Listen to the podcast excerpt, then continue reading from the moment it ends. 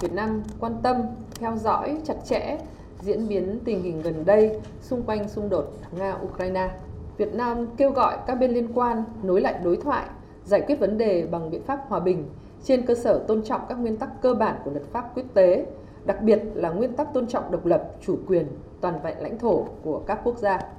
Là thành viên tích cực có trách nhiệm của cộng đồng quốc tế, Việt Nam sẵn sàng đóng góp vào quá trình thúc đẩy đối thoại, tìm kiếm giải pháp để sớm ổn định tình hình vì hòa bình, ổn định ở khu vực và trên thế giới.